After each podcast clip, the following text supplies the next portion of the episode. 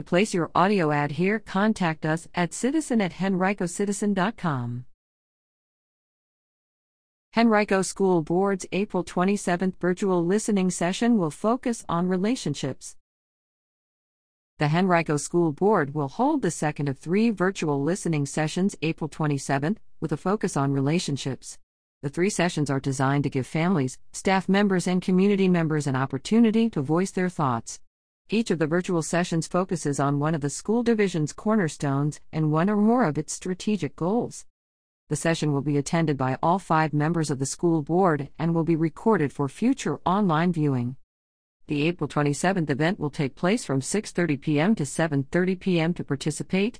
Visit the event will address questions about how the school system and its stakeholders can cultivate and maintain meaningful, collaborative partnerships within the schools and school communities to enrich the student experience and provide relevant learning opportunities. The event uses Microsoft Teams, but no registration is required, and you can take part without creating a Teams account.